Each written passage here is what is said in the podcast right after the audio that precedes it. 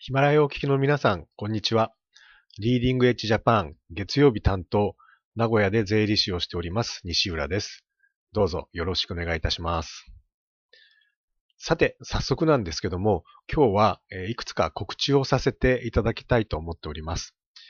実は今週、私たちリーディングエッジジャパンが開催しますセミナーが目白押しなんですね。セミナーウィークになってます。なので、そのセミナーについて告知させていただきたいと思ってます。えっと、まず今週水曜日15日なんですけども、えー、東京六本木島田ビル5階で、えー、第10回臨沂国際博覧会ジャパンパビリオン出展セミナーを行います。えー、私たちが今進めてます臨沂のジャパンパビリオンプロジェクトに関して詳しくご説明するセミナーになってます。えー、時間は15時からです。えー、それからですね、その翌日16日ですけども、5月16日木曜日、えー、海外販路拡大セミナーっていうようなことで、これは場所は群馬県富岡市、富岡商工会議所で15時から開催予定です。こちらのセミナーでもその臨意のジャパンパビリオンについてのセミナーをさせていただく予定です。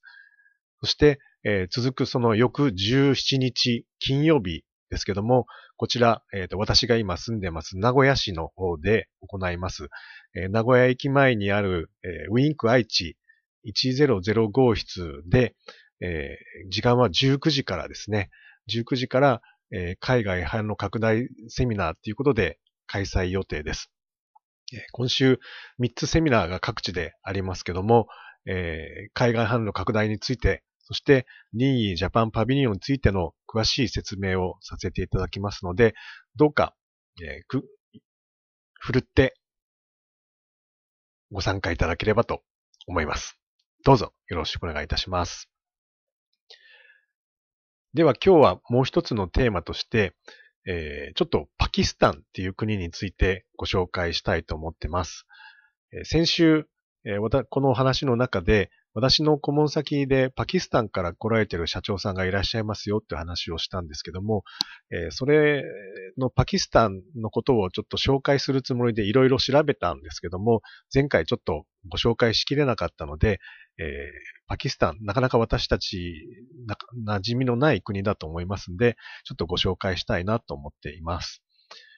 えー、パキスタン、えー、正式な国名はパキスタンイスラム共和国という国名になっています。えー、場所的には、このインドの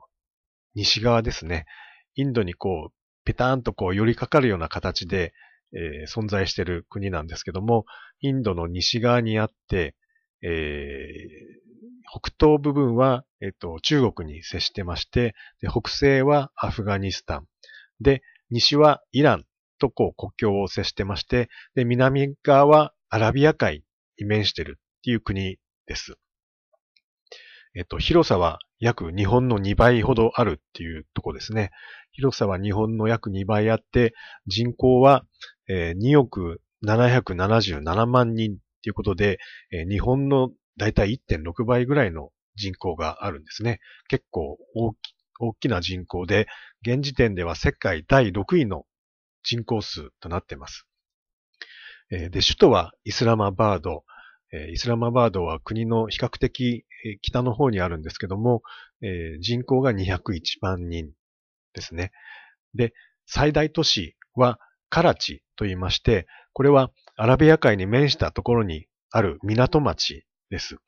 で、このカラチなんですけども、どれぐらいの人口があると思いますか？実は1491万人っていう、もうものすごい数の人が住んでるんですね。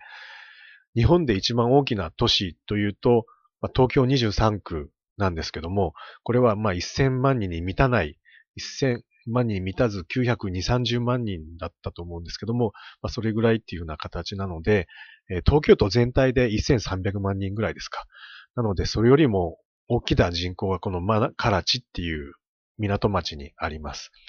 で2490万人なんでもう世界有数のメガシティですよね。なので、えー、パキスタンではもう経済の中心地となっています。で、それ以外に、えーと、国の東側部分に、えー、ラホールという町がありまし、都市がありまして、ここも人口が1000万人超えてるんですね。1113万人っていうふうなことで、結構この大きな人口の都市がどんどんとこうある国になってます。で、言葉が、えー、言語、ウルドゥー語っていうふうなことで、アラビア文字を使った、えー、言葉なんですけども、これが国語っていうことになってるんですけども、実は公用語として英語も使われてます。これは、もともとインドと共にイギリスイギリス領だったっていうふうなことで、まあ、英語が広く使われているっていうようなことになってます。なので、え、もともとイギリス領だったのでえ、今の現状、イギリス連邦、いわゆるコモンウェルスですね。こちらにも加盟している国です。で、この国、一番特筆すべきことがあるとすれば、えー、首相ですね。総理大臣。これが去年の8月に新しい首相に変わったんですけども、イムラン・カーン・ニャーズイさん。この方が首相になりました。えー、実はこの方、もともとはクリケットのスター選手だったんですね。皆さんクリケットってご存知ですか？野球に似てるんですけど、ちょっと違うんですね。野球は、まあ、えっ、ー、と、90度の範囲内で来た球を打つっていう形ですけども、クリケットはもう360度どこに打ってもいいっていうふうなことになってるスポーツ。私もちょっと詳しくは知らないんであれなんですけども、えっ、ー、と、このクリケットは、もともとイギリス発祥のスポーツなので、えっ、ー、と、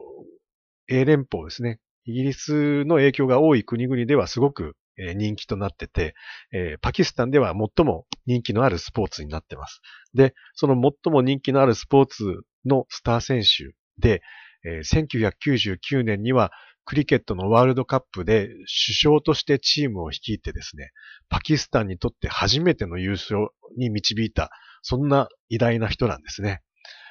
なので、日本で言えばそうですね、えっと、サッカーのなでしこジャパンの沢誉選手が、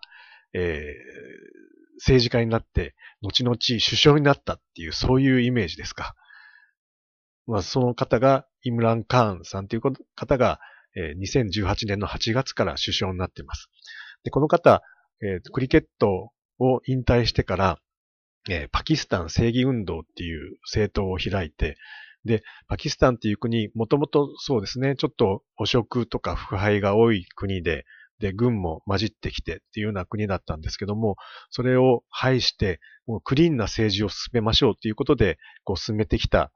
政党だったんですけども、今までは野党第2党だったんですけども、2018年の7月の選挙で勝利をして第1党になったんですね。で、クリーンな政治を展開しているこのイムラン・カーン首相なので、非常にこの今後の国民の期待も大きくて、で、それに伴って国際社会もやっぱり大きな期待をしているわけなんです。で、このパキスタンなんですけども、えー、一人当たりの GDP は、えー、1540ドルっていうことで、今現状日本は38,440ドルっていうことなので、一人当たり GP GDP は日本のまだ25分の1っていうことなんですけども、世帯収入としては年々年々順調にこう増加してるっていうことで、成長余地は非常に大きくて、まあ、これからの途上国ってなってます。